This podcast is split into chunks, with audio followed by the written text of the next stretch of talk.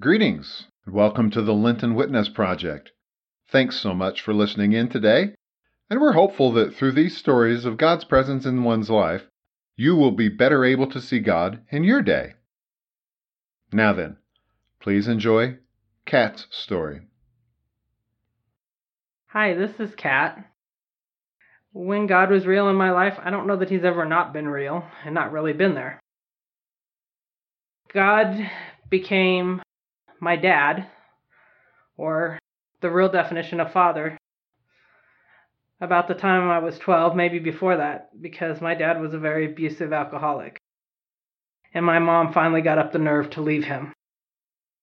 And, well, kick him out, more like. Her explanation was, if you really need something, talk to God. He's your dad. He'll get you whatever. Well, when you're twelve and preteen, you don't believe these things, but it really happened. I just started talking to him out of frustration, out of fear, out of going, I don't know how to do this. I had a little sister that was four years younger than me that now I was responsible for because my mom had never worked and she was working to support us in a house. He's always left what we need. If we needed clothes, because we didn't have clothes to look decent to go to school or go to church, they just showed up on the doorsteps, front or back of our house. And no one was around.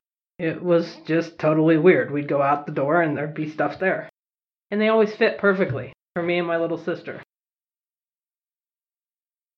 People always provided for us. We didn't always go to church because my mom had to work. And when you're the underdog, you have to go to work on Sundays. But sometimes we would. Sometimes people would pick us up and take us to church, me and my little sister. But I always knew that there would be stuff. It was always perfect timing, all through school. And he would take people out of my life that had become toxic or I was being toxic to them. People would show up and people would leave. I didn't think anything would happen after breaking up with like my third or fourth boyfriend. But my husband came back from the Gulf War and landed in Littleton and was staying at his parents' house. His parents never had an empty car because my night job was working at a gas station because me and my little sister were living at my apartment together and I had to work two jobs to make sure she completed high school. So, like I said, he showed up after the Gulf War. God brought him back from the Gulf War. He was on leave, and he ran into me at a gas station.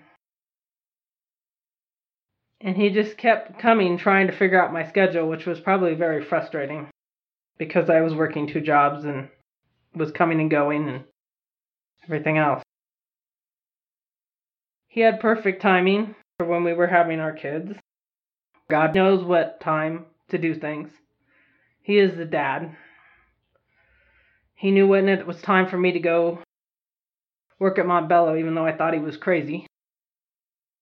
And these are the times when he has to either push me to go places, or he has to keep me still enough to wait until he's ready to go, or got everything in line for me to go do something. Right now my life is kind of calm, kind of crazy. Expecting my first granddaughter. In a way, I know this is also part of his timing. He's planned for us to be fairly stable, me and my husband. My son's doing okay. He has autism, which has been hard to understand. But God has a reason for him to have that too. God also... He doesn't leave fingerprints or stuff in my life. He leaves thumbprints and sometimes whole handprints up on the wall when he has to really push me in a direction I don't want to go. And he always finds where I'm supposed to be. Right now I'm waiting to find out where I'm supposed to be. But I have peace about it because I know eventually he's going to throw me in the direction he wants me to go or give me a little push to get in the right direction. All I have to do is learn to listen to him. He does talk. Sometimes it's light because I'm actually paying attention.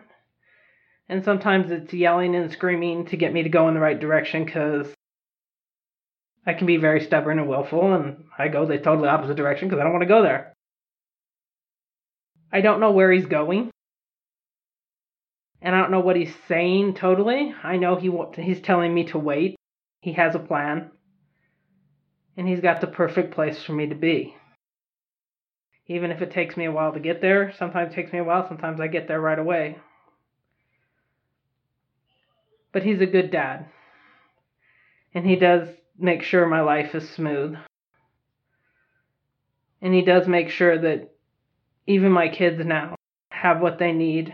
They're safe. They have jobs. And I watch in their lives. I see the fingerprints long before they do. Because I watch now, because I'm getting used to watching. And I know he pushes, and I know he may be talking to you. You know you're supposed to go do something. Try to listen. Because when he actually has to really push, sometimes it can be rough. It can be a lot of turmoil. But he'll get you either off the mountain or up on the mountain if he, that's where he wants you. He'll move you there. Because he can either pick you up and cradle you, or he can push you along, or he can walk right beside you until you get to where you need to be. But he can also protect you from whatever's coming your way.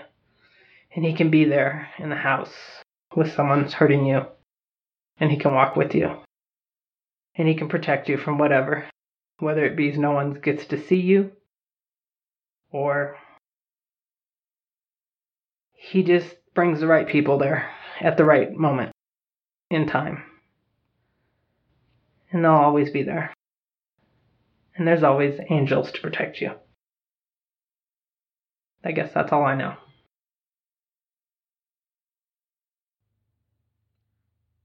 Thank you, Kat. This concludes today's episode of the Lenten Witness Project. Check back in tomorrow for a fresh story of God's presence in one of our daily lives. Until then, let's all go be the love, the hope, and the comfort of Jesus Christ in our world. Thanks be to God.